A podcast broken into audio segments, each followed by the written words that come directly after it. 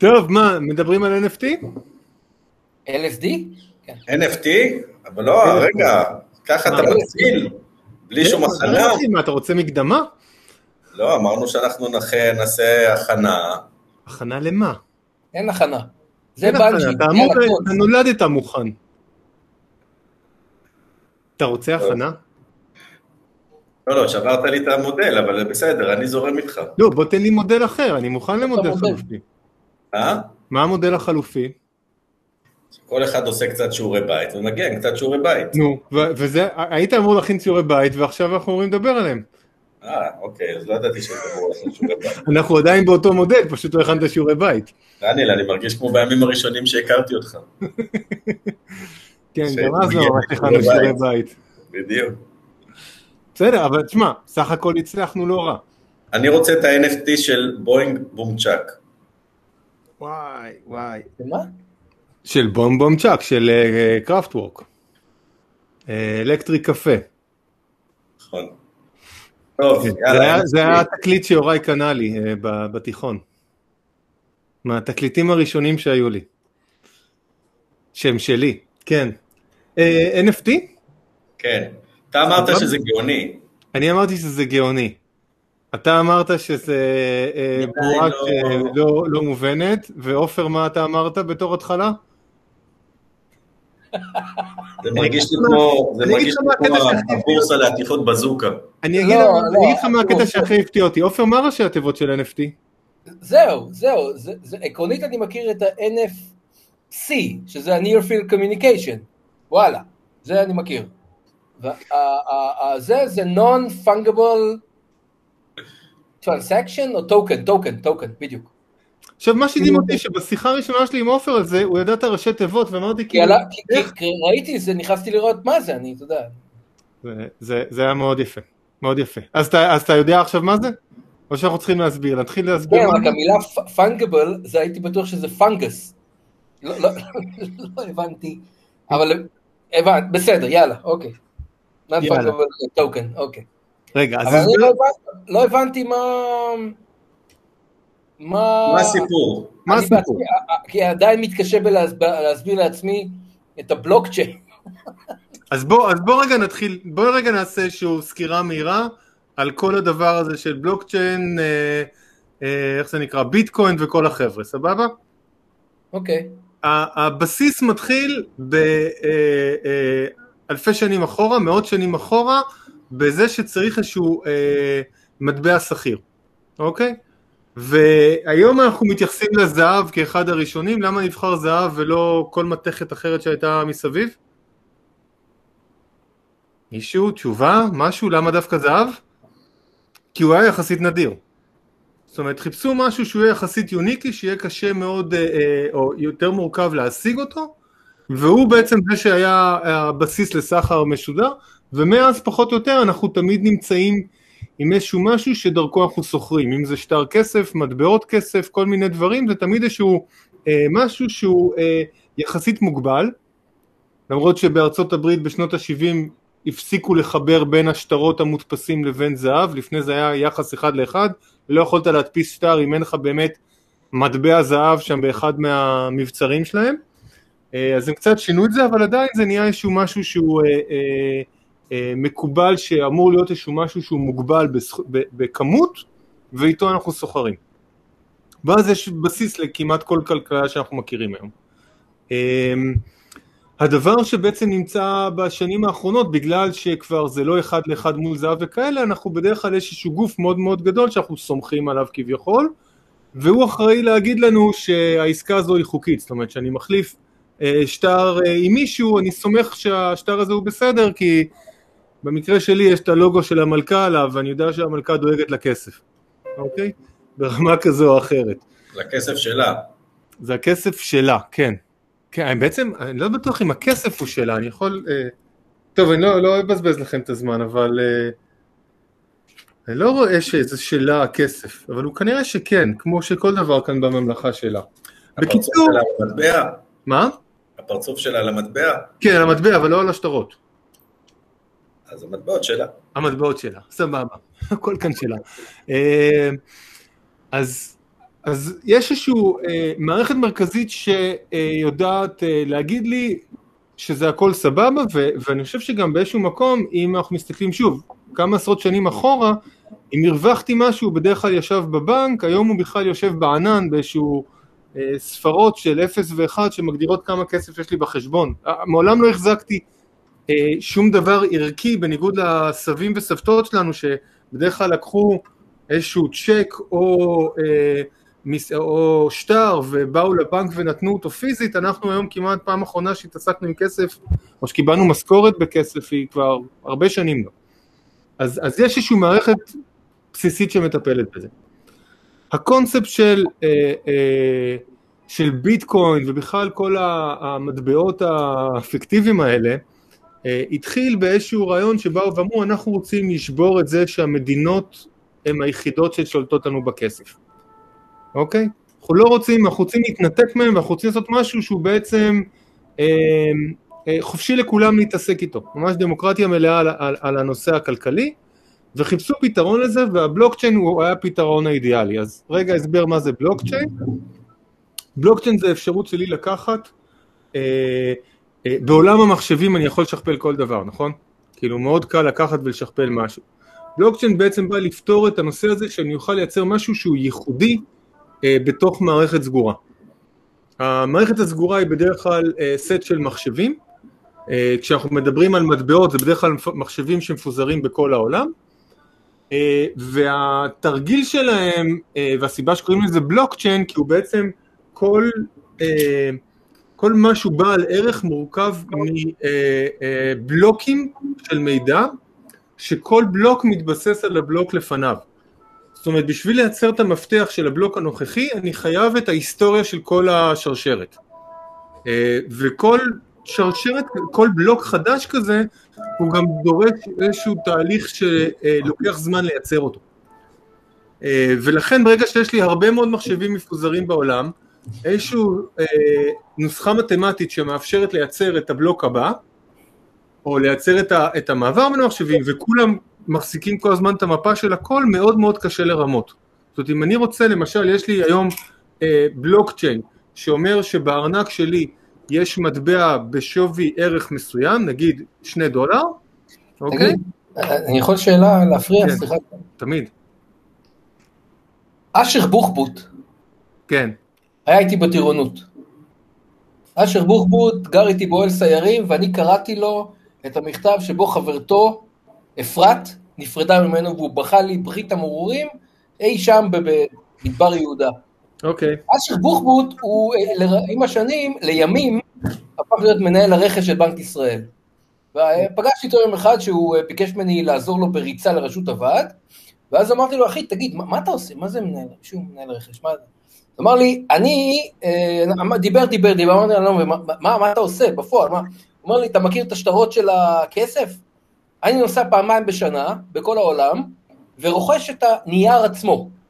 אוקיי. זה מה שאני עושה. וואלה. אמרתי לו, כמה עולה? אמר לי, השטר של, אני יודע, 100 שקל עולה ככה וככה, השטר של 20 עולה, לא משנה.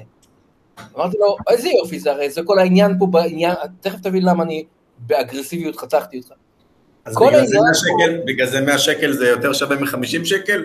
שנייה, כל העניין שהנייר עולה נגיד כמה שקלים, אבל הערך שאנחנו מייחסים לו, נכון? כן, כן, לגמרי. רגע, שנייה.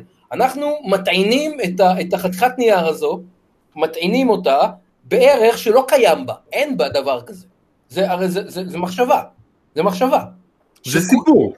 שנייה, שמוסכמת על ידי כמה וכמה וכמה וכמה אנשים, נכון? מסכימים של-100 שקל יש ערך כזה וכזה, כאשר לנייר עצמו אין, יש לו ערך מאוד ברור. נכון. שנייה, רגע. עכשיו, הרי זה התחיל מתקופת נכון הזהב, שאנשים יחסו ערך, יחסו, מחשבה, במתכת עצמה לא היה כלום. שנייה, רגע. ואז אתה בא ואומר לי, אפרופו בלוקצ'יין, מישהו החליט, עכשיו מה זה מישהו החליט? צריכים שמישהו ייחס ערך ושאני יאמין לו. רגע, בסדר, נגיע לזה עוד שנייה. אחרת כל... עוד שנייה נגיע לזה, שנייה. קודם כל היה צריך לייצר מערכת מספיק אמינה, שתוכל להחליף את המערכת, הלא זה לא שסתם פתאום התחלת להגיד 100 שקל, יש לו, לדף הזה יש ערך של 100 שקל. מישהו שכרגע קובע את החוקים במדינה שלך, בא ואמר, ככה נראה 100 שקל. לא היית צריך לשכנע אותך בזה. קיבלת את זה כעובדה מוכרת. היה הסכמה חברתית? רגע, שנייה. יש הסכמה. יש הסכמה מדינית. חסר פה משהו בסיפור. רגע, לא סיימתי לספר את הסיפור. רגע, אבל אתה עדיין תקוע בפרה-היסטוריה שם. לפני מיליון שנה, כן, לא היה כסף. לא היה כסף, היה אנשים. ואנשים היו מחליפים. היו מחליפים דברים. אתה היית נותן לי עז, ואני הייתי נותן לך עץ, ואתה היית... נכון. ואז אנשים נהיו מתוחכמים, והם אמרו אחד לשני, אתה תיתן לי עז, ואני זוכר שאני חייב לך. ואתה תרשום את זה פה על הלוח אבן הזאת, שאני חייב לך. אני חושב שזה דווקא הגיע מהצורך של חצי עז, שאני לא יכול לתת לך חצי עז, למרות שהבאת לי משהו ששווה רק חצי עז, ואז היו צריכים למצוא משהו אחר במקום לחתוך את העז. אני חושב שהקושי היה ברישום ובתיעוד. כל הזמן שאתה מנהל איזשהו מסמך שבו אתה... סחר חלקי. כן, כמה אני חייב לך וכמה אתה חייב לי, הכל טוב ויפה. אבל אם המסמך הזה הולך לאיבוד, ואם המסמך הזה... זה IOU. כן, IOU זה שיר מה-80s גם, אבל... לא, אבל זה כל שטר. אבל נכון, עכשיו, אבל בשלב מסוים זה מתחיל להיות מסובך, כי אתה פתאום מתחיל לנהל כל מיני קבצים כאלה, ואם אתה זוכר איך ניהלו קבצים לפני 3,000-4,000 שנה, אז כאילו כל קובץ שקל מלא, והקשה כאילו, היה קשה להזיז אותם ממקום למקום, ולהעביר אותם, זה היה סיפור של כמה חודשים. ואז המציאו את ההמצאה הגאונית הזאת, של מטבע, אני אתן לך משהו, כן? אני אתן לך את העז, אתה תיתן לי את המטבע, ואז אני לא צריך לרשום שאתה חייב לי. אבל איך אני מייחס ערך למטבע הזה? אתה מייחס ערך למטבע הזה, לפי העוצמה של הממלכה שיצרה את המטבע. לא, זה התחיל לפי המשקל שלו. הוא היה מסוים של זהב. זה שקלים, נכון. בסדר, אז הייתה נקודה שכולם הסכימו עליה, שזה, אבל לא, העניין הוא שחייבים הסכמה, בלי הסכמה לא... נכון. אני חוזר חזרה לבלוקצ'יין, כי נמאס לי להיות בהיסטוריה. אוקיי. בלוקצ'יין למעשה זו רשת של מחשבים שיש ביניהם כל הזמן הסכמה. עזוב, זה טכני. בין המחשבים יש הסכמה? על איפה אני נכנס? רגע, אני אגיד לך איפה אתה נכנס. בלוקצ'יין זה אותו... רישום שהיה פעם לפני אלפי שנים, כמה מי חייב למי, רק שהרישום הזה לא הולך לאיבוד אף פעם. נכון, דניאל? כן, יש, עוד פעם, זה בדיוק הרשת של מחשבים שמסכימה ביניהם. אי אפשר לזייף אותו. כן, אי אפשר לזייף אותו, או מאוד קשה לזייף אותו, והוא גם יוצר לנו ייחודיות, זאת אומרת, יש מראש מספר מטבעות מוגבל, או עתידי להיות מוגבל במערכת, זאת אומרת, הוא ממש נותן את כל התנאים הבסיסיים לערך של לכל מטבע אחר, לערך כלכלי אחר, אוקיי? מי קבע שבלוקצ'יין אחד שווה $52,000? או, זהו, כשהוא התחיל הוא לא היה שווה $52,000. ולמה שאני אאמין בזה? רגע, שנייה, כשהתחיל הוא היה שווה מעט מאוד, כי הוא כמעט לא היה שווה כלום, כי לא היה משהו... מי קבע את הערך שלו? מי קבע מה הערך של השקל היום ביחס לדולר? לא, עזוב היום, לא, שנייה, מדבר על הדבר הבסיסי של מישהו אמר משהו ואני מאמין לו. אוקיי, אז למה, אז בוא נדבר על ההיסטוריה, איך זה התחיל? הלוא זה התחיל שהוא לא היה שווה כלום, כי לא יכולת להאמיר אותו, אוקיי?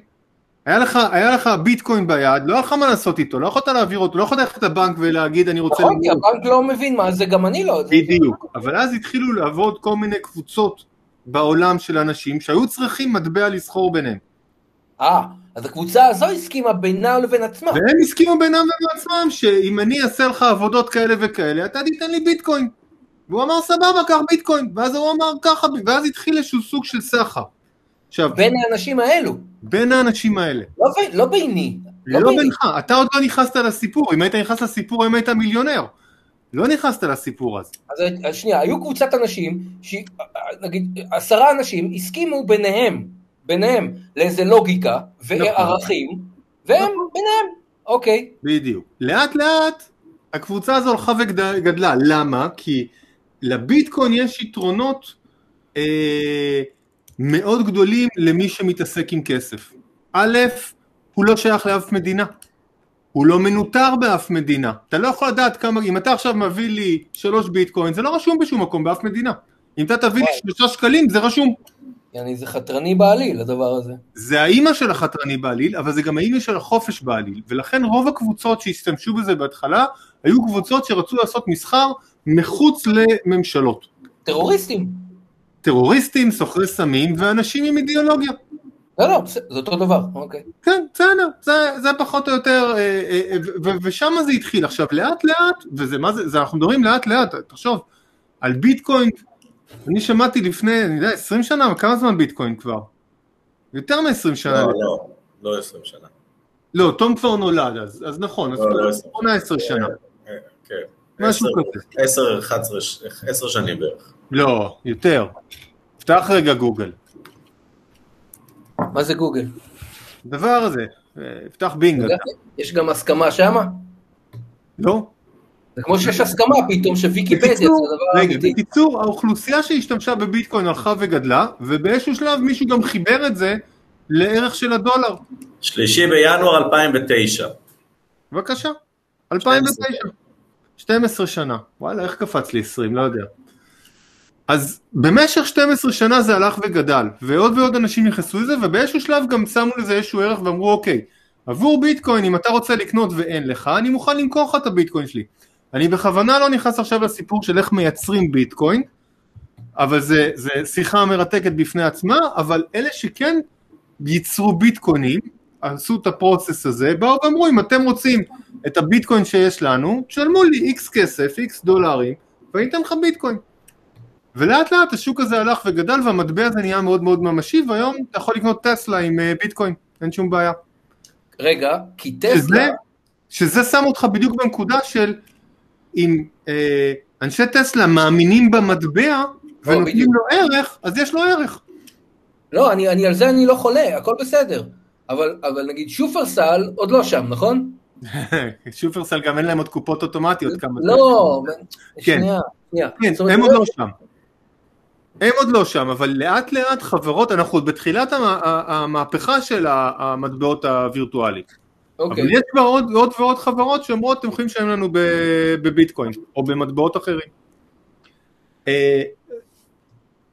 עכשיו, אנחנו כאן בשיחה על NFT, אז רק בשביל לקפוץ קצת קדימה, ביטקוין הוא לא המטבע היחידי, יש אלפי מטבעות, כי גם אנחנו יכולים לייצר מטבע, ואנחנו נקרא לו כנראה פאו. נעשה מטבע פאו, שמקובל על שלושתנו, ונפיץ אותו לעולם. הטכנולוגיה קיימת, המחשבים בעולם יודעים להתעסק עם זה, ואפשר יחסית בקלות היום לייצר מטבעות כמה שאתם רוצים על מה שאתם רוצים. זה נחמד שחלק מהמטבעות יש להם גם ערכים מאחוריהם, למשל יש אתרים שמי שפעיל באתר מקבל את המטבע של האתר, וזה נותן לו מנדט בהחלטות של איך לאן יקדמו את האתר, זאת אומרת כאילו יש לך מניות באתר, אוקיי? אז יש לזה הרבה מאוד שימושים שהלכו לכל מיני כיוונים, מה שמביא אותנו ל-NFT. NFT בעצם באיזשהו שלב מישהו בא ואמר, רגע, ייחודיות יש לא רק למטבעות, יש גם לעוד כל מיני דברים בעולם, ואנחנו יכולים בעזרת בלוקצ'יין לנעול ייחודיות על כל מיני דברים. למשל, אני יכול לקחת על הטקסטים שלך, עופר, ולהכניס אותם לאיזשהו קובץ שהוא יהיה ייחודי. עכשיו, מה נותן לנו ייחודיות? משום מה בני אדם מאוד אוהבים דברים מיוחדים, אז דיברנו על הזהב לפני זה שזה היה דבר מיוחד שנתן לנו ערך, אז עכשיו אנחנו צריכים לדבר על המונליזה. על מי? נגיד שבני אדם אוהבים דברים מיוחדים, זה כמו הסצנה בבריין כוכב עליון, We're all individuals. כן, היה ספר מחקים שלי ביסודי, הוא היה מיוחד לי, היו לי שם כמה נדירים. נכון, אתה מתחיל לגעת בנקודה, הוא היה מיוחד לך, איפה קנית את המחקים האלה שלך? קיבלתי מהדוד מאמריקה. קיבלת מהדוד שקנה אותם בחנות. בוולמארט. בדיוק. אז בקיצור, בואו רגע נדבר על המונליזה. ייחודיים הם לא היו, מיוחדים אולי. בוא'נה, היה לי אחד, טוב, נו, לא היה לך כזה, ואתה מקנה באוסף שלי, אני קלטתי את הקטע, לא משנה. בקיצור... אני קניתי מחלקים בספרי רש"ל.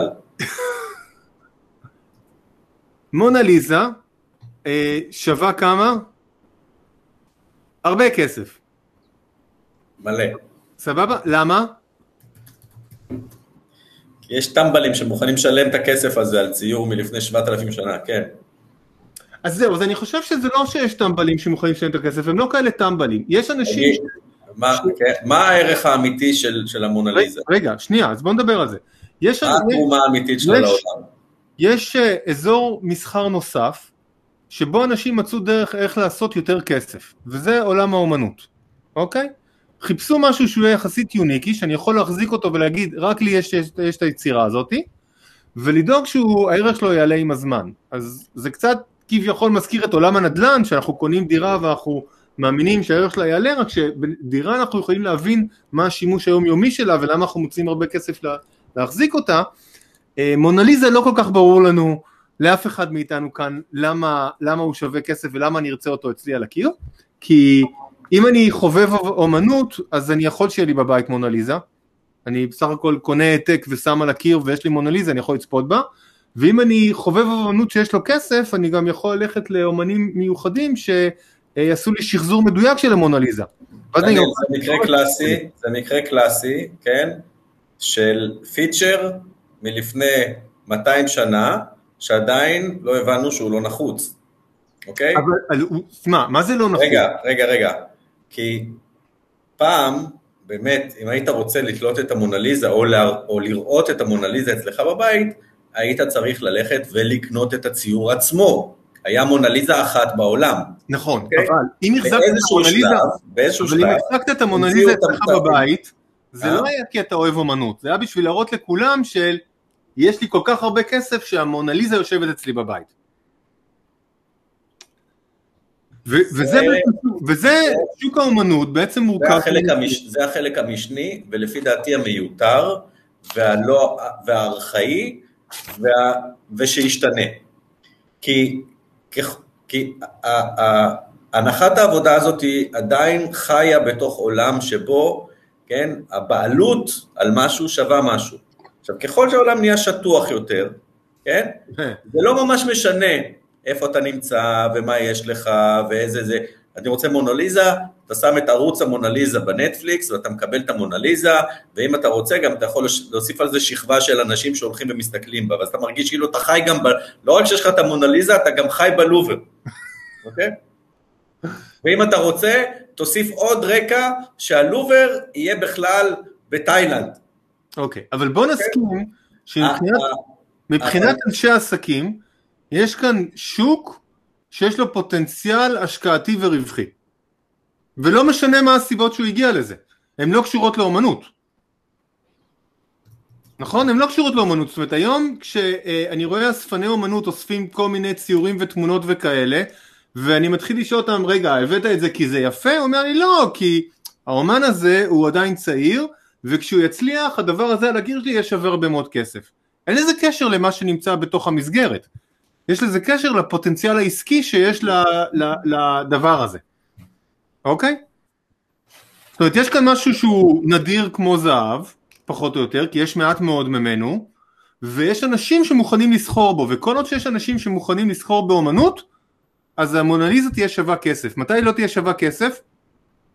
כשיפסיקו לסחור בה. שיבואו אנשים ויגידו, שיבואו מספיק אנשים כמו יוראי ויגידו, חבר'ה, אתם מטומטמים, מה אתם מוצאים על זה כסף? תקנו דירה. אוקיי? אבל כל עוד שיש אנשים שמוכנים להוציא על זה כסף, עדיין יש שוק אומנות. באו החבר'ה שמגיעים מעולם הבלקצ'יין ואמרו, רגע, לעשות דברים ייחודיים אנחנו יודעים לעשות כאן. אז בואו נייצר שוק כזה, שהוא כמו שוק האומנות, זאת אומרת, שאם מישהו רוצה להשקיע במשהו שיגדל עם הזמן, וירוויח כסף עם הזמן, אז יהיה לו איזשהו זירה מסחרית. ובתוך ה-NFT אני בעצם יכול ללכוד, בתוך המודל הזה שדיברנו על הבלק, שאני יכול ללכוד כל מיני דברים. האבסורד הגדול, שזה גם אני וגם יוראי מסכימים לגמרי, זה שאני גם יכול ללכוד יצירות שכבר יצאו החוצה, זאת אומרת, מכרו לפני כמה זמן את הטוויט הראשון, הבעלים של טוויטר מכר את הטוויט הראשון, מה יש כאן למכור? כאילו, זה כבר היה בחוץ ממזמן. כן, אבל פתאום מייחסים לזה חשיב. בדיוק. הרגע שהוא שם את הסיפור, הוא שם את החותם שאמר, זה הראשון. איך אתה מגדיר בעולם המחשבים שזה הראשון? הלוא העתקת, עשית קופי-פייסט ושמת אותו בתוך בלוקצ'יין, ואמרת שזה הראשון, וברגע זה אין לו שום ערך, אלא אם כן מה, בא מישהו וקונה אותו. ואז כבר יש לו ערך. ובשוק של סוחרים, שיש להם אינטרס לקנות אותו, אז נוצר ערך. טוב, רק בשביל להכניס דברים לפרופורציות. השווי של המונה ליזה נכון להיום הוא $890 מיליון. ה-NFT הכי יקר נכון לעכשיו זה the first 5,000 days $69 מיליון. זה כמעט עשירית מהמונה ליזה. אוקיי? סליחה. כמה המונליזה הייתה שווה לפני שגנבו אותה? היא הייתה שווה $100 מיליון ב-1960 בערך. לפני שגנבו אותה. מתי גנבו אותה? גנבו אותה אני לא זוכר. הלוא כל הסיפור, המונליזה הייתה ציור שאף אחד לא התייחס אליו, כי הוא לא היה מעניין. הוא נהיה מעניין אחרי שגנבו אותו. הנה חזרנו לעולם של אופר, הנה תרגיל ביחץ, יאללה. לגמרי, יש דוקו מדהים על המונליזה, שמראה שהוא בכלל לא הוצג במקום מרכזי בלובר. הוא הוצג בפינה, כי הוא לא היה ציור כזה חשוב.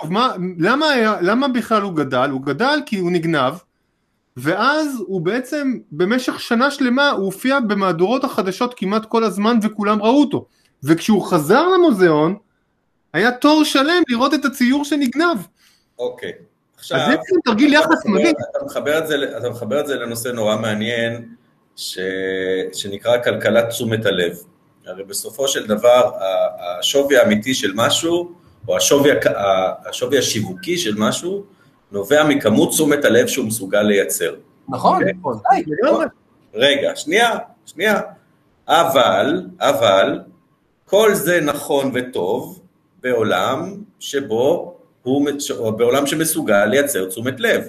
מה רמת התשומת לב היום שאנחנו מסוגלים לייצר? עופר, אתה היית נוסע לצד השני של העולם היום, בשביל לראות ציור על קיר? הייתי בפריז באמת 10 פעמים, פעם אחת לא נכנסתי ללובר, איזה בזבוז זמן, עברתי שם פעם אחת, ראיתי את התור, ויתרתי על זה הלאה, מצריך את הסיפור הזאת. נכון, אבל עדיין, שוק ויש לו ערך.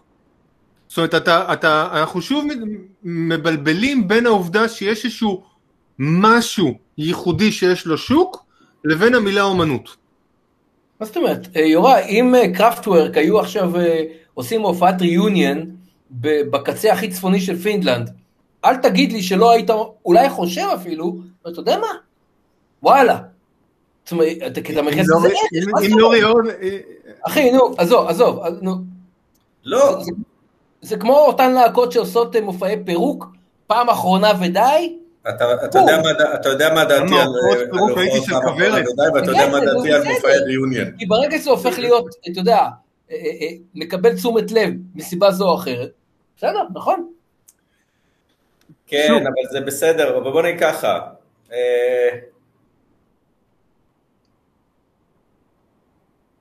לד זפלין, כן, עושים הופעת ריוניון עכשיו. נוסעים? סולד אאוט, תוך 10 שניות. 10 שניות, נכון. 10 שניות, אפילו לא. סולד אאוט לגמרי. כמה שבקלים עושים הופעת ריוניון בעוד 100 שנה. Who cares? מתי פעם אחרונה הלכת לקונצרט? עושים שם ריוניון של בטהובן 3 פעמים בשנה. קודם כל, יש לזה קהל, אתה לא יכול להתעלם מהקהל שכן. בסדר שיש לזה קהל, אבל הקהל הזה היום מייצר איזשהו שווי אמיתי של הדברים האלה. וזה מעניין אותו ברמה של חוויה, ודרך אגב, גם הקהל הזה היום בבעיה, ואתה רואה את זה בכל הענף, כי תכלס, אני יושב בבית עם האוזניות המטורפות שלי, ואני אשמע את ההופעה הזאת, את הקונצרט פי 1,000 יותר טוב, כן? בביצוע מושלם, בלי שאף אחד משתעל עליי ובלי בעיות חנייה ובלי, זאת אומרת, השווי הזה הוא מנופח לחלוטין, ואני חושב שאחת הבעיות, שוב, בוא נפריד, ביטקוין כרעיון פותר בעיה של לפני 5,000 שנה. אני צריך לנהל עכשיו כמות מאוד מאוד גדולה של רישומים, והרישומים האלה נשברים והולכים לאיבוד, ואני לא מצליח להתמודד עם זה. ביטקוין סוף סוף פתר את הבעיה הזאת. עכשיו, היישומים של הביטקוין יכולים להיות מרתקים, כן? ואני חושב שהם באמת יהפכו להיות מרתקים, לא בעולם הזה של הכלכלה. בעולם הזה של הכלכלה, ביטקוין הוא עוד סוג של מניה, וירטואלית לחלוטין, אוקיי? ביטקוין שווה כל כך הרבה כסף, בגלל שסוחרים אותו בהרבה כסף. נכון. ואם אחר לא יסחרו אותו בהרבה כסף, הוא לא שווה כלום. נכון. נכון, אבל הוא כבר הגיע לאיזושהי עוצמה מסוימת, שהוא כנראה לא ירד לאפס. אז מה, הוא כאילו too big to fall? באיזשהו מקום אני חושב שכן. כי תחשוב כמה אנשים צריכים פתאום להגיע להחלטה שיש להם בעיה. דניאל אמרו את זה על כל אימפריה, כן? ועל כל מטבע, כולל הפאונד, כולל הדולר. רגע, אבל שנייה, הכל בסוף ייגמר, אין לנו ספק, הכל יוחלף במשהו אחר, השאלה כמה זמן, כמה זמן התהילה שלו. אז לפני 100 שנה, התהילה הייתה משהו בין 3 ל8 דורות, אוקיי? אוקיי. היום זה בין 3 ל8 ימים. זה לא. חכה. זה לא, רגע, כי עברו כבר 8-3 ימים, ממתי הוא התחילה בביטקוין אמרת? 2009? דרך אגב, אחת הסיבות שהביטקוין כל כך מוצלח, או כל כך מעניין, כי הוא יושב בדיוק על החוסר שווי של שאר המטבעות. אבל הוא מחליף בעיה אחת באותה בעיה. הוא לא פתר את הבעיה של השווי, הוא לא פתר את הבעיה של הערך, הוא לא פתר, בסופו של דבר הביטקוין, הדולר, הפאונד, כל המטבעות האלה, כן? היא דרך להחליף ממון בין בני אדם. לא, היא דרך לנפח ערך. הכלכלה העולמית היום סובלת מניפוח ערך לא פרופורציונלי. אין קשר בין הערך ובין התועלת. אין קשר. אז עכשיו אתה מבין למה אתה צריך שיהיה לך NFT? למה אני צריך... כי תנצל לפחות את המומנטום של הבלון הזה. אז אתה אומר, תיכנס למשחק, ותנצל את הבלון הזה, בסדר, מאחור. אתה יודע מה, קניתי NFT. תגדיר לי תועלת. מה זאת אומרת? אדוני, שהייתי מנהל למשרד פרסום פעם, זוכר מה מנהל קריאיטיב, הביאו לי את האייפון, ב-2007. כן. היה חרה של טלפון. עזוב, חרה. אממה, התועלת, אתה יודע מתי התועלת? הייתי מניח אותו בישיבות, והייתי הופך להיות מלך. מלך. הנה תועלת. והיום אתה מניח את הטלפון שלך בישיבה. לא, זה לא שייך, לא. בטח שזה שייך. תגדירי תועלת, מה זה תועלת? בטח שזה, אבל זה בדיוק העניין. זה בטח שזה שייך. אתה מייצר עכשיו, יצירת אומנות, מה היא? היא איזשהו מניה שאתה מעביר ועושה על הסיבוב, או שהיא יצירה שבעצם תישאר לדורי דורות. גם וגם. אני חושב ששוב, זה ההבדל, יוראי, זה הבלבול בעיניי שלך בין אומנות לבין מטבע שכיר. ה-NFT הוא סוג של מטבע חדש שכיר, שיש לכל אחד מהם ערך משלו, שנקבע על ידי מי שקונה את הסיפור שלו. מה התועלת שלי בזה שקניתי את הטוויט הראשון? מה התועלת שיצרתי בעולם? בעולם לא יצרת שום תועלת. יופי, אז אתה אומר, אני עכשיו משחק על הסיפור הזה, זה כמו, אתה יודע, זה כמו פירמידה. מה התועלת, לא, רגע, מה התועלת בלקנות בול בהדפסה ראשונה של... אין תועלת, אין שום תועלת בלקנות את הדברים האלה.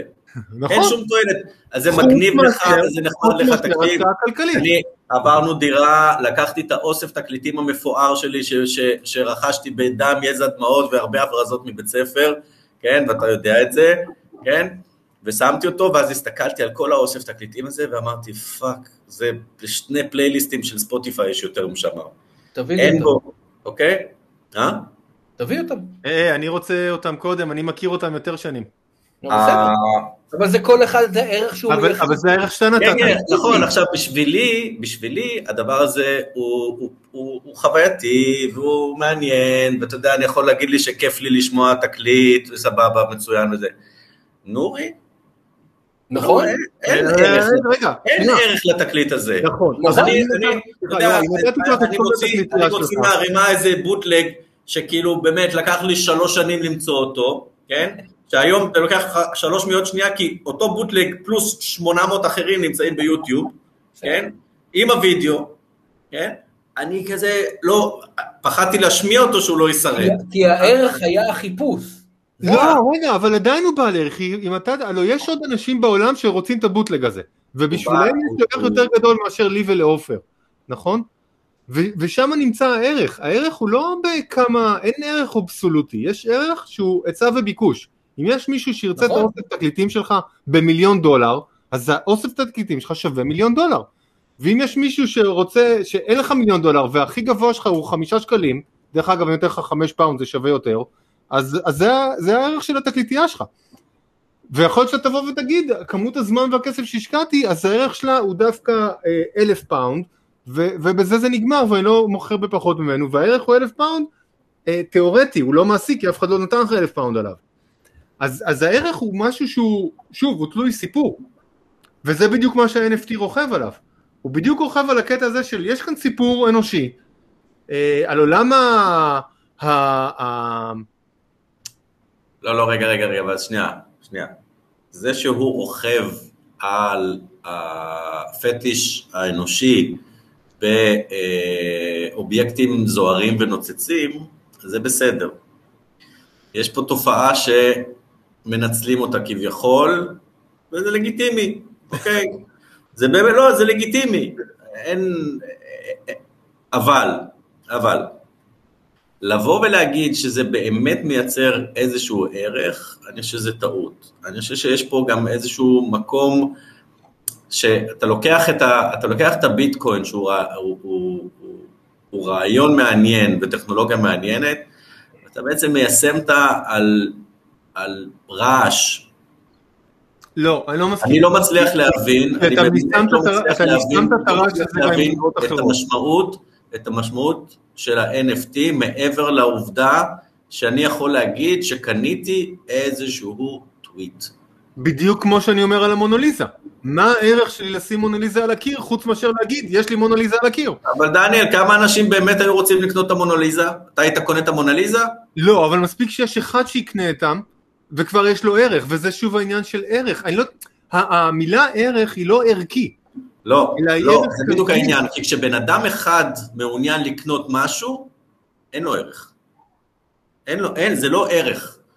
אתה צריך קונצנזוס מוחלט, זאת אומרת, אתה צריך עכשיו שכל העולם יהיה מוכן לקנות את המונוליזה. בוא נדבר על בקסי. היית מוכן לקנות ביצירה של בקסי? לקנות יצירה של בקסי? כן. לא. גם אני לא, זה נמצא ברחובות בלונדון, למה אני צריך לקנות את זה? אבל אנשים קונים את זה, אז האם ליצירות של בקסי יש ערך או אין להם ערך? לא ערך אומנותי, ערך כלכלי. האם יש להם ערך כלכלי ליצירות שלו? נכון לעכשיו יש להם ערך כלכלי. אוקיי, והאם ערך כלכלי... האם כמות האנרגיה אתה צריך להשקיע בשביל לתחזק את הערך הכלכלי של הדבר הזה שאין לו שום תועלת? לא הבנתי. אין לו שום תועלת. למה, ליצירה של בקסי? כן. ועדיין יש לו ערך כלכלי. עדיין בשוק יש לו ערך. כמו לרוב הדברים שלנו, דרך אגב. זאת אומרת, יש מעט מאוד דברים... יפה. אבל זה מתחיל להשתנות. באמת... אבל זה מתחיל להשתנות. ופה אתה צריך גם לקבל איזושהי החלטה. שזה ישתנה, דבר איתי. כי היום, כשאני קונה את רוב המוצרים שלי, הערך הכלכלי שלהם הוא לא הערך שעולה לייצר אותם. אתה יודע מה? אתה נשמע קצת כמו טראמפ שהוא מדבר על האקלים. שהוא ישתנה, דבר איתי. סליחה. יוראי, בוא רגע נהיה ריאלי. אם אתה קונה מוצר, כן. דרך המפעל הסיני, ואתה קונה את אותו מוצר דרך נייקי, המוצר הוא אותו מוצר? נכון. הערך שזה נותן לך הנעל הזאת, זה אותו ערך? אבל הערך הכלכלי הוא ערך שונה לגמרי. לא בדיוק, למה? על שניהם יש את הלוגו. אם לשניהם יש את האור, את הלוגו... זה מאותו מפעל, רק אלה מכרו את זה בלי שזה יעבור דרך החנות בארצות הברית, ואלה מכרו את זה במקובל. תראה, אם שניהם זה אותו מוצר ואתה קונה אחד ביותר בזול, כן, חד משמעית, אני הולך לבזול. אבל אני מדבר על הערך. האם זה פגע בערך הכלכלי? לא. האם אני משלם... זאת אומרת, האם יש קשר בין הערך... הכלכלי... להפך, הערך רק עלה בגלל שהמחיר ירד. בעיניך. זאת אומרת, אנחנו אומרים שערך זה דבר שהוא לא אוניברסלי. אז ערך הוא לא דבר אוניברסלי. כן, אבל ערך הוא לא דבר אוניברסלי, בגלל שאנשים הם לא דבר קונסיסטנטי. ועדיין, אבל אתה חוזר לאותה נקודה, כן? זה שמשהו קיים בתפיסה, זה שמשהו קיים בתפיסה של בני אדם, עדיין לא מייצר את השווי שלו. השווי של כל דבר בעולם נמדד על יצא היצע בביקוש, נקודה. אין שום דבר מעבר לזה. אני יכול לקחת את הדבר שעלה לי הכי הרבה לעשות אותו, ולנסות למכור אותו, ואם קונים אותו רק בשקל, והפסעתי כסף על זה, זה הערך שלו, הערך שלו הוא שקל, כי זה מה שמוכנים לשים עליו. לא משנה כמה השקעתי על זה. זאת אומרת, כל ערך כלכלי, רק השוק של היצע וביקוש קובע אותו. נכון לעכשיו, נכון לעכשיו, ואני חושב שזה הולך להשתנות. נכון לעכשיו, זה מה שיש. אני בטוח שזה הולך להשתנות, אתה יודע למה אני בטוח שזה הולך להשתנות? נו. כי זה לא מחזיק את עצמו. למה? זה ברגע שאתה... לא, ברגע ש... כי זה לא היצע וביקוש, זה היצע וביקוש ויכולת גיוס של משאבים, זה הרבה יותר מהיצע וגיוס. אבל זה תמיד היה ככה אלפי שנים כאן, זה מהיום שבו התמקחתי איתך על זה שיש לי כבשה ולך יש 40 ביצים, ואני אומר לך שהכבשה שלי שווה 50 ביצים, זה היצע וביקוש, כמה שווה הכבשה הזו? אתה יודע מה היה מעניין? היה מעניין לראות איך המגמות הכלכליות, או מה רמת האינפלציה הייתה, באמת כאילו לפני 2000 שנה. ואני כמעט בטוח שלא הייתה אינפלציה. אני חושב ש5 ביצים היום, כן, במונחים שלפני 2000 שנה, היו שוות כמו 5 ביצים עוד 100 שנה. זה לא שפתאום... אני חושב שאתה טועה, כי ביצים היום זה דבר שמאוד קל להשיג אותו. לעומת ביצים פעם שהיה יותר נדיר. לא תמיד היה שוק חקלאי. אבל אז אתה מסתכל על זה בצורה מאוד מאוד, מאוד מאוד מצומצמת. אחת הסיבות, כן, שהביצים נורא קל להשיג אותם היום, זה בגלל שאתה לא משלם על הזיהום אוויר של הגידול והתעבורה של הביצים. רגע, אבל זה כן כלול בתוך המערכת הכלכלית, רק זה לא נכנס לתוך החלק התמחורי של המערכת הכלכלית. עכשיו בוא נעשה כזה דבר, אוקיי? בוא ניקח את המחיר של הביצים האלה, שאתה קונה בסופר, ונוסיף לו את כל הפרמיות של הנזק שאתה מייצר. אוקיי. כן? אז הביצה תעלה הרבה הרבה יותר, אבל זה אומר שהיא שווה יותר? זה אומר שאף אחד לא יאכל ביצים. ושוב זה מחזיר אותי, שכל הנוסחאות שאתה שם על ביצה לא משנות מול היצע וביקוש. כי בסופו של דבר, כמה עולה הביצה? מאוד משנות את ההיצע והביקוש. למה? כי ההיצע והביקוש מתקיים בתנאים ספציפיים של עכשיו. תשנה את התנאים הספציפיים של עכשיו, ההיצע והביקוש יהיו אחרים לגמרי. זאת אומרת שההיצע והביקוש לא יכולים להיות המדד. אבל התוצאה שלהם אולי תהיה מושפעת מזה. התוצאה בסדר, אבל חלק מהתנאים... חלק מהתנאים הופכים להיות. המונליזה שווה בגלל שנוצרו התנאים לשווי של המונליזה. אם מחר התנאים לשווי של המונליזה ישתנו, המונליזה לא תהיה שווה שום דבר. יפה. אז רגע, אבל על מה זה ישפיע? אנחנו מסכימים על זה. עכשיו, אחת הסיבות שהמונליזה שווה כל כך הרבה, כן? או התנאים שמתקיימים לשווי של המונליזה, היא גם איזושהי, בוא נגיד, מכסה, והזכרת את זה קודם, גם עם הביטקוין וגם עם הכסף והזהב, איזושהי מכסה סופית של, בוא נגיד, תשומת לב, או עניין. עכשיו תיקח את המונליזה, ותעשה 2 טריליון מונליזות. יש 2 טריליון מונליזות. אז בסוף זה כאילו, וזה עושה פה משהו שהוא קצת כאילו מצליח להפוך לי את המוח, כי מצד אחד יש לך פה היפרקומודטיזציה של מוצרים, מצד שני היפרינפלציה. זה תופעה פסיכית, זה תופעה פסיכית שלא יכולה להחזיק את עצמה. זה כמו... יש טריליון מונליזות, אבל יש רק אחת שיש עליה את החותמת המקורי. מי אכפת מהמונליזה הזאת היום? בדיוק, למי אכפת זו השאלה הכי טובה, אבל זו גם הסיבה שיש לה ערך, כי יש מישהו שאכפת לו. ושוב זה מחזיר לנושא שזה הכל איזה סיפור יש סביב המוצר, לא איזה ערך הוא נותן לך אישי, ולא איזה ערך הוא תורם לעולם, אלא איזה סיפור נוצר סביבו, ומי מוכן לשלם עליו, וכמה. ולכן יש לו ערך, ולכן זה לא משנה אם זה מונליזה על הקיר, או מכונית בגראז', או ביצה של תרנגולת, או קובץ במחשב. כל עוד שיש מישהו שמוכן לשים על זה כסף, אז יש שם איזשהו שוק. וברגע שיש הרבה אנשים כאלה, שמוכנים לסחור ביניהם כי הם מאמינים בשוק הזה, אז השוק קיים. כי מספיק אנשים סיפרו לעצמם את הסיפור שהשוק הזה קיים. כמו הסיבה שאנחנו מאמינים לבנקים, על זה שהם מחליפים איתנו כסף. יש איזשהו סיפור שיש מספיק אנשים שמאמינים לו. נכון. ולכן ה-NFT כרגע לפחות, לא הולך להיעלם כל כך מהר. במיוחד לא שאנשים השקיעו שם, אתה יודע, יש כאן דיסוננס קוגניטיבי, שמישהו שם מספיק כסף בתוכו, בשווי ערך של טסלה, וקנה בזה קובץ, הוא ידאג להמשיך לספר את הסיפור הזה. בדיוק כמו שבלובר ממשיכים לספר לנו את הסיפור של המונליזה. אז הכל בסוף זה... למרות שבינינו, זה לא הציור הכי יפה של העולם. זה פונזי. זה פונזי סקים פסיכי ברמה כאילו... והמונליזה לא? מחזיק.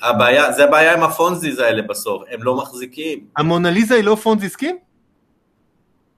אבל אתה חוזר למונליזה, אני לא מבין את השווי של המונליזה ב-890, למה לא מיליארד ו-890? אבל אתה מסכים איתי שיש לה שווי? ואתה מסכים שמי שמחזיק אותה יכול למכור אותה בשווי הזה? זה לא משנה אם אתה מאמין בזה או לא, זה נמצא, יש קבוצה של אנשים שמוכנה לסחור בציור מסוים, בסכום מסוים, אז עזוב את המונליזה, כל ציור אחר שנמצא בעולם האומנות, לא, אני חושב שאחת הסיבות של המונליזה עדיין יש שווי, כן? ואני לא בטוח של המונליזה יש שווי בהמשך הדרך. באמת? אתה לא חושב שהיא תמשיך לנצח ככה? לא, ממש לא. אני חושב שככה, כי אין שום דבר במונליזה הזה שמצדיק את השווי שלה. בדיוק, כי זה לא... רגע. והסיבה שהשווי הזה מצליח לשמר זה בגלל שהגרף של עליית השווי היה יחסית מתון. אם הגרף של עליית השווי של המונליזה היה כזה למעלה, גם הירידת שווי שלה הייתה כל כך מהירה. אני לא מסכים איתך, בעולם האומנות ובעולם האנטיקות, יש מספיק קפיצות שעולות ככה, ואין לך את הירידה החדה אחרי. בשביל שהמונליזה תמשיך לשמור על השווי שלה, כן? המסחרי, לא, אני לא מדבר רגע על השווי האומנותי, על השווי המסחרי שלה, כן? צריכים להיות מספיק אנשים שירצו להשקיע במונליזה. נכון. וכל עוד ששוק האומנות... אבל עכשיו, לכל אותם אנשים, הם יכולים להשקיע בכל דבר. נכון. הם יכולים להשקיע ב-NFT. הם יכולים להחליט שהם משקיעים ב-NFT, דרך אגב, חלקם עושים את זה. יש היום גלריות לאומנות בעולם, שפתחו ערוץ ל-NFT, כי הם אומרות, אנחנו מבינים שהעסק שלנו... ולהחזיק יצירות שבתכלס יש להם ערך כלכלי יותר מאשר אומנותי, הם לא יגידו את זה בכל רם כמובן, ואנחנו מבינים שיש כאן שוק חדש שמתפתח, והיום יש גלריות בעולם שמחזיקות יצירות NFT, אז כל עוד שהשוק נמצא שם, יהיה להם ערך. וכל עוד שהם ימשיכו לספר את הסיפור שהדבר הזה שווה משהו, הוא יהיה שווה משהו. ואז נשאלת השאלה, אם אני בתור משקיע כלכלי, מעוניין להיכנס למסחר הזה, ואני יכול להגיד לך שבין להיכנס לזה, לבין להשקיע במניה של גוגל, אני אישית מעדיף להשקיע במניה של גוגל. למה? זו שאלה טובה למה. כי הסיפור שסיפרו לי שם הוא יותר אמין, לאורך יותר זמן, זה הכל. אני לא בטוח שזה רק הסיפור, אני לא חושב שזה רק הסיפור. אין לך משהו לוודא את הדברים האלו. לפחות לאדם הסביר. אז ברגע של האדם הסביר אין לו יכולת לרדת בולמן עליס. מה שקורה זה שכל כך הרבה מנגנונים מתפרקים בו זמנית, כן? עכשיו, ברגע שאתה לא יכול לוודא את הערך של גוגל, כן? או כל ישות עסקית אחרת, אתה לא יכול. אתה לא יכול. ההסתמכות היחידה שלך, זה בעצם הסיכומים והדוחות של המומחים והאנליסטים, נכון?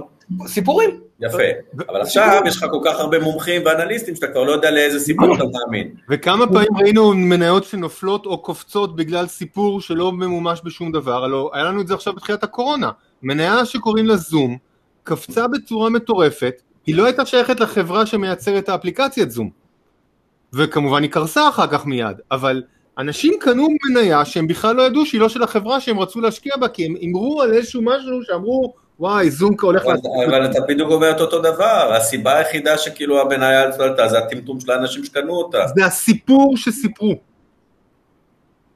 כי גם זום בעיניי קפצה יותר מהערך שלה, והיא גם תרד.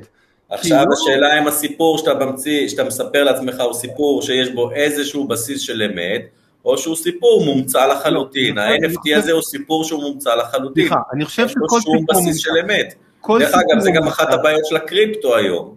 תראה, כל סיפור הוא מומצא לחלוטין, כולל הכסף. לא יכול, לא, תגידו, רגע. לא כל סיפור הוא מומצא לחלוטין. רגע, שנייה, 1972, ארצות הברית החליטה לא לחבר בין מטבעות זהב לשטרות ומדפיסות. זה לא הפך להיות לסיפור בדיה? בוודאי שכן, כי זה שבר את המונופול שהיה לפני זה. את כל החיבור שסיפרנו לפני זה סיפור, שלכל שטר בבנק, עומד מאחוריו מתאים... אבל אתה מדבר על זה כאילו זה אחד הצעדים הכי גאונים של האנושות, דניאל... זה אחד הנפילות הכי גדולות של האנושות. זה אחד הטריגרים לברדק אינסופי. אבל הסיפור ממשיך, אבל העובדה שאתה מחזיק דולרים. למה? אתה יודע שזה סיפור מומצא, ועדיין לדולר יש ערך. לא, אתה יודע למה לדולר יש ערך? כי אתה היום לא יכול בלעדיו.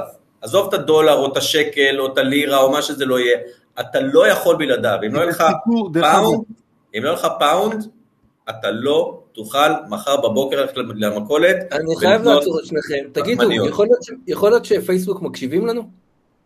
למה, מה קיבלת פרסומות על מה? לא, תסתכלו מה העליתי לקבוצה, זה עכשיו הגיע, בפייסבוק. טוב, תספר לנו, אין לי כניסה לקבוצה, מה הגיע לך בפייסבוק, או שתעשה שייר. איך? מה שר? טוב, אתה לא תעשה שר. הנה, אני עושה שר. רגע. ראית מה הוא הקפיץ לי? ראיתי מה הוא הקפיץ לך. אבל זה שיחה אחרת, עזוב עכשיו את פייסבוק, זה הכי לא מעניין. איך הוא הקפיץ לי את המונליזה עכשיו? בחיית רבה. את המונליזה מלא פעמים. בדיוק. לך תבדוק באפליקציה אם ההרשאות של המיקרופון פתוחות או לא. הן פתוחות, ברור שהן פתוחות. סבבה, אז אל תשאל שאלות מטומטמות. לא שואל שאלות. אל תדאג, דניאל אמר מספיק פעמים קריפטו בשביל שה-CIA גם יקפוץ עכשיו.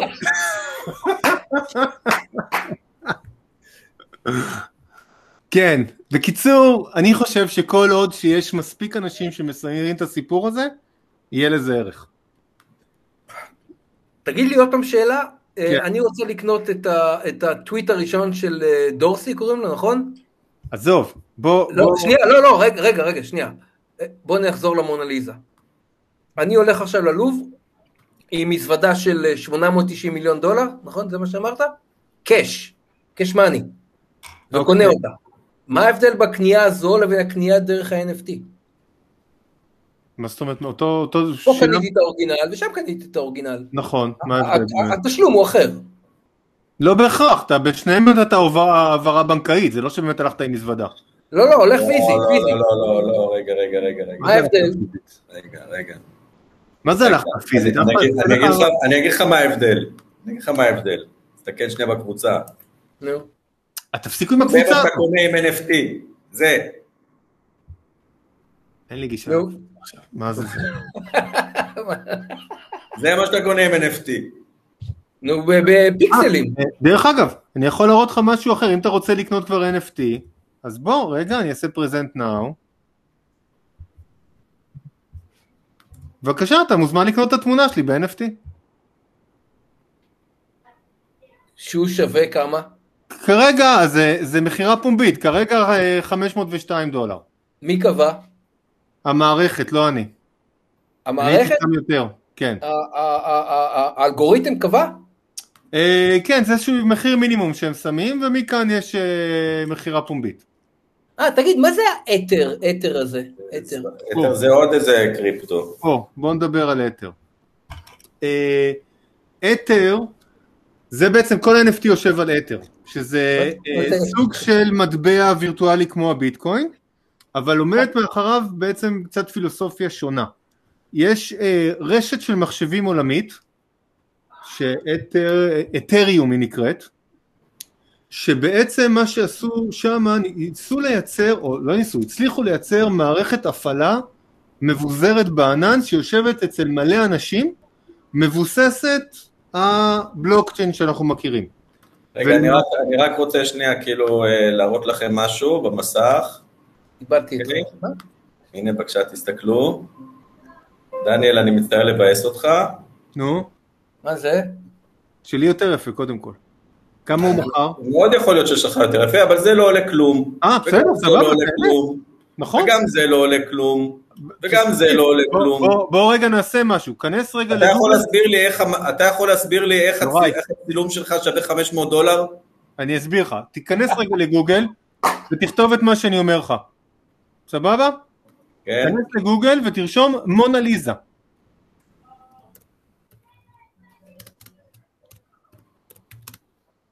מונליזה. כתבתי, כן. יש לך תמונה, אתה יכול ללכת לאימג'ז? כן. בבקשה, הנה המונליזה. למה האיש שבלובר שווה יותר מזה? כאן אפילו יש לי אפשרות לעשות זום אין במונליזה, אני לא יכול... בגלל זה לא שווה כלום. יש את הפס הזה. בגלל זה לא שווה שום דבר. היא לא שווה שום דבר. רגע, בוא נסכים דבר אחד. היא לא שווה כלום בעיניך, כי אתה לא היית מוכן לשים עליה שקל. אבל יש אנשים... אתה היית קונה את המונליזה? אבל יש אנשים... עופר, המחיר המקסימלי ש... לא.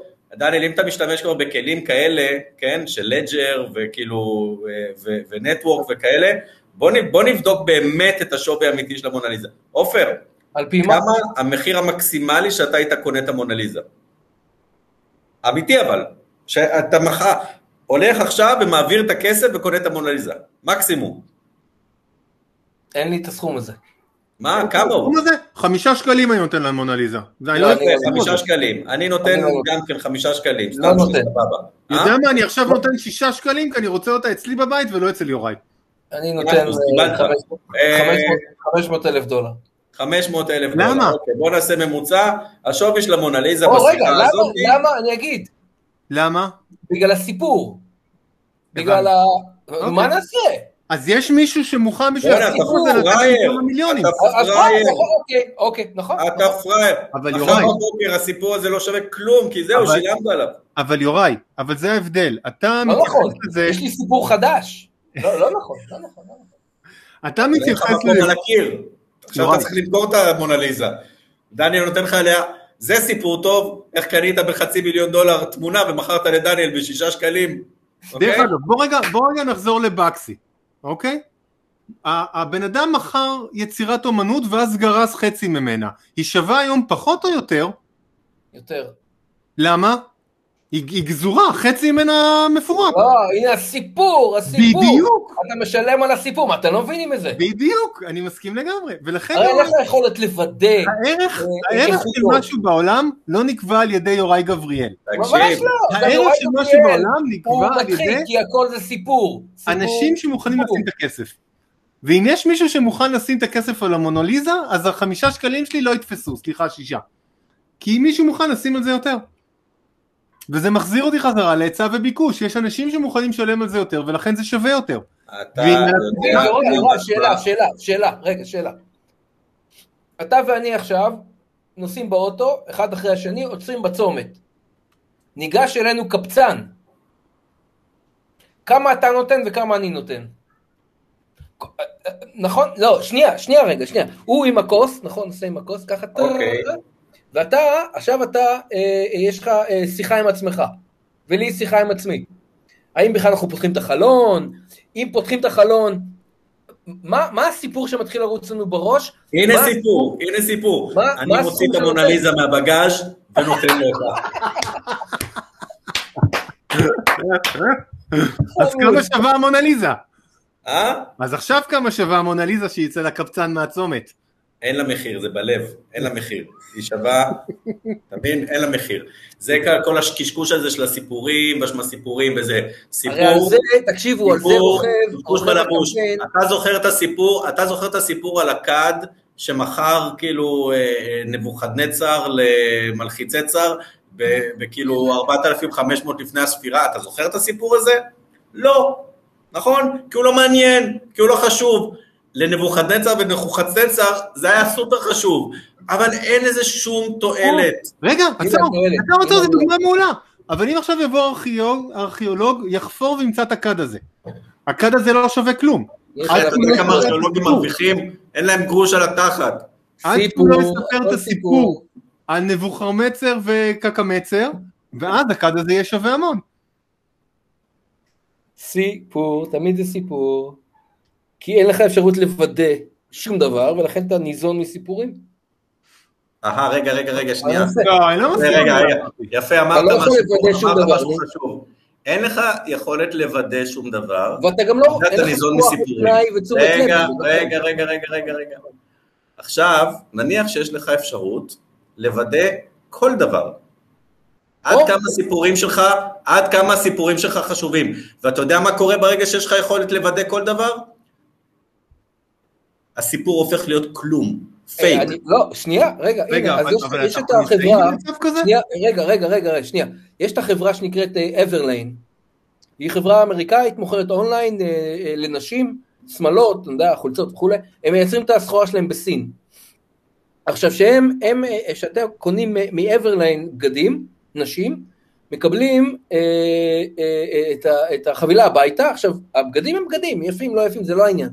מקבלים את הטיקטה גדולה, ועל הטיקטה כתוב, זה הסיפור, כתוב הפירוט של כמה עלה לאברליין לייצר את החולצה הזו, כמה עלה החשמל, הלייבר, הארנונה שהם שילמו, המן פאוור, הכל. הקופי רייטינג, הכל, כן. זה רשום שם? לא, אבל הם מנסים לפרק, כדי שהיא תוכל למדוד, נכון? כי אין לך אפשרות למדוד. הרי שאתה קונה חולצה, ואני קונה חולצה, או נעליים, או מכנסיים, או לא משנה מה. הרי אנחנו יודעים שאנחנו משלמים יותר מדי, נכון? ברור לנו. הרי המוצר לייצר אותו עלה $1. אז למה אתה משלם עליו 100? למה? מה הסיפור שאתה מריץ לך בראש? למה אתה משלם עליו פאקינג תפוח, המזדיין הזה, פי 5 מכל דל אחר? למה? הרי גם בשניהם יש... סנאפדרגון, נכון? סנאפדרגון בשניהם. אז למה? יש סיפור. אתה יכול לפרק את זה עד מחר, זה בסוף לא ניתן לפירוק. לא. מה שאתה קורא סיפור, זה סוג של NFT, על טמטום. אוקיי? כי אתה עכשיו מחבס את החוסר יכולת של אנשים. נכון? לאמוד שווי, ונותן לזה שם נורא יפה, וכל זה סיפור. רגע, אני חייב סיפור. יורן, איך אתה מודד שווי? רגע, עופר, שנייה. אין בזה סיפור, אתה יודע. אתה הולך לשוק הקרמל, ויש לך בסטונר אחד עם אותם תפוזים, אותם פאקינג תפוזים. רק מה, הבסטונר ההוא מג'גל אותם, ושהתפוזים, נכון? והשני יושב בשקט ככה, והוא רוצה עוד $2 על התפוזים שהוא שר, זאת אומרת, חלקנו יגידו, וואלה, אתה יודע מה? וואלה, אני אקנה אצלו. רגע, למה? הרי זה אותו פאקינג תפוז. לא, זה לא אותו פאקינג. כי $2 האלה, $2 האלה שהוא לוקח, אתה אומר, אני מוכן לשלם את הפרמיה הזאת על הבידור, על המאמץ. לא, הנה. אתה מדבר עכשיו. יש מישהו שמוכן לשלם כמה מיליונים בשביל החוויה הזאת של הסימון. יוראי מזכיר לי את מלכודת הקופים האימלאית. מכיר את מלכודת הקופים האימלאית? זה עובד ככה, אל תעל, זה ככה. אגב, כולנו שם במלכודת קופים האימלאית הזאת. איך היא עובדת? איך תופסים קופים באימלאיה? עושים קופסת עץ, עם חור ליד, אפשר להכניס את היד ולהוציא אותה, שמים בפנים בננה. בא הקוף, מכניס את היד, תופס את הבננה, ולא עוזב, לא עוזב. עכשיו באים ציידים להרוג אותו, הוא לא עוזב, אתה יודע למה? הוא יכול להוציא את היד, רק לעזוב את הבננה, הוא לא יעזוב. למה? כי הוא כמונו, הוא יעדיף להחזיק אותה. את זה יוראי עכשיו, הוא יחזיק, ימות, הוא יחזיק בה.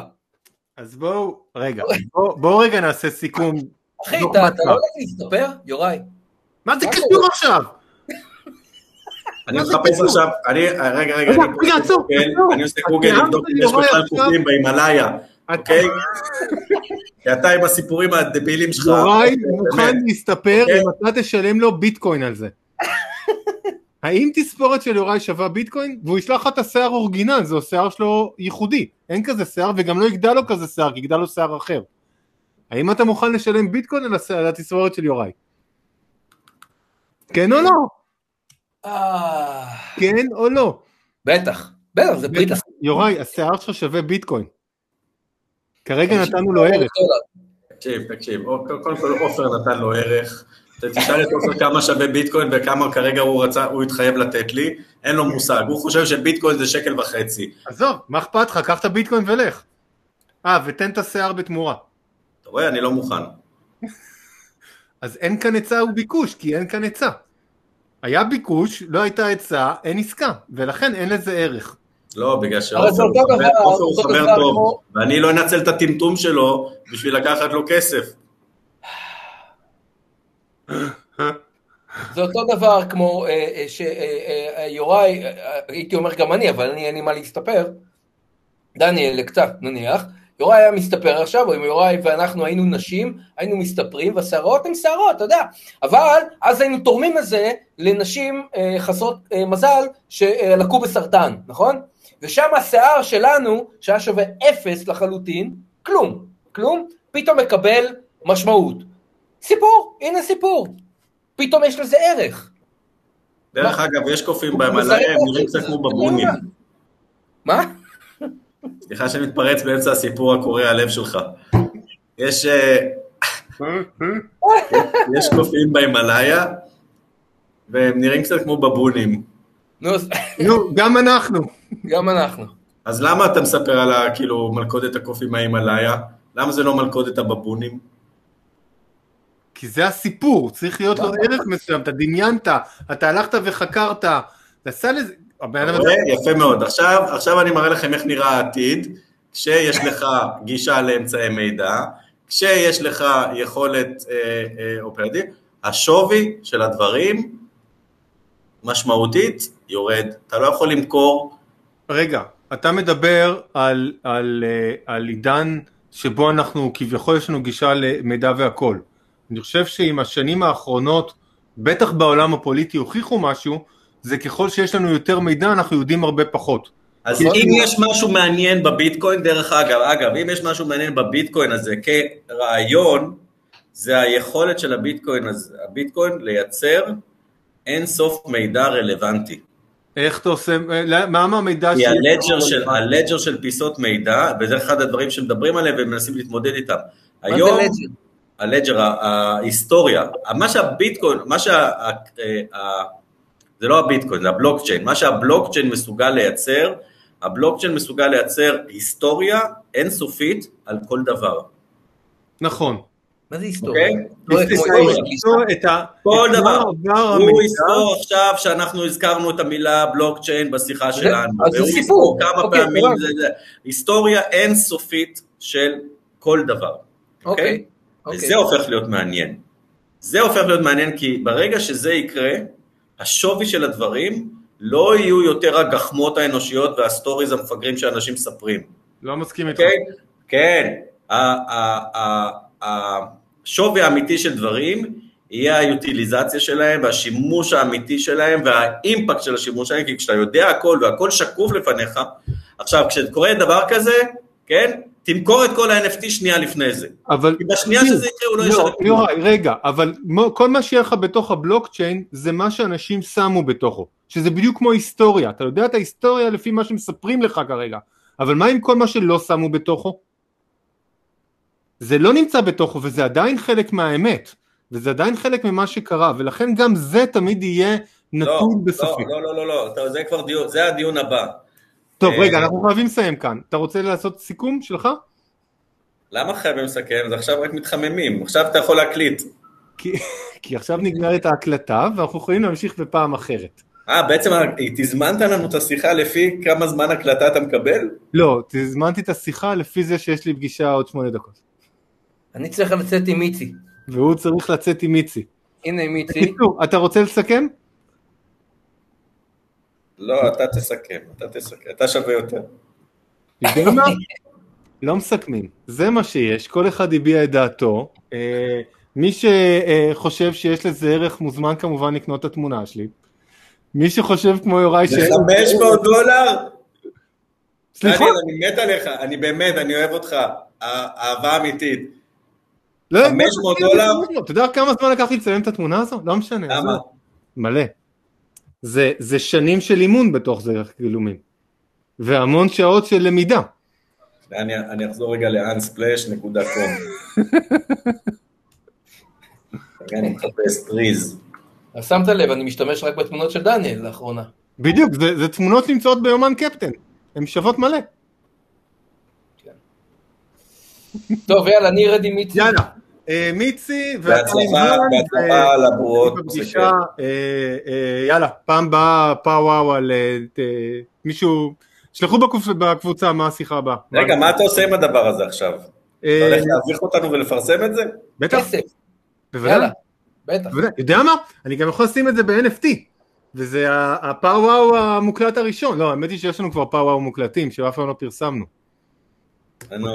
אז הם לא שווים כלום, אז הם לא זה. למה, אני יכול, הם מקוריים. אחרי שתשים את זה ב-NFT והוא יהיה שווה $502, יתגלה. כן, כי איזה אלגוריתם דבילי שכתב אותו איזה מישהו בבנגלור, כאילו... רגע, שמעת שיצא אלבום חדש לג'ון לנון? יש אלבום חדש של ג'ון לנון? בסדר, גם... גם נבודני מהאופוזיציה ברוסיה עשה שיחות השבוע עם כל מנהיגי העולם. נכון. אני חושב שהשיחה שלנו שווה יותר, אנחנו צריכים לבדוק את זה ולראות אם יש לה ערך. יאללה ביי. העולם קורס לתוך עצמו, ביי.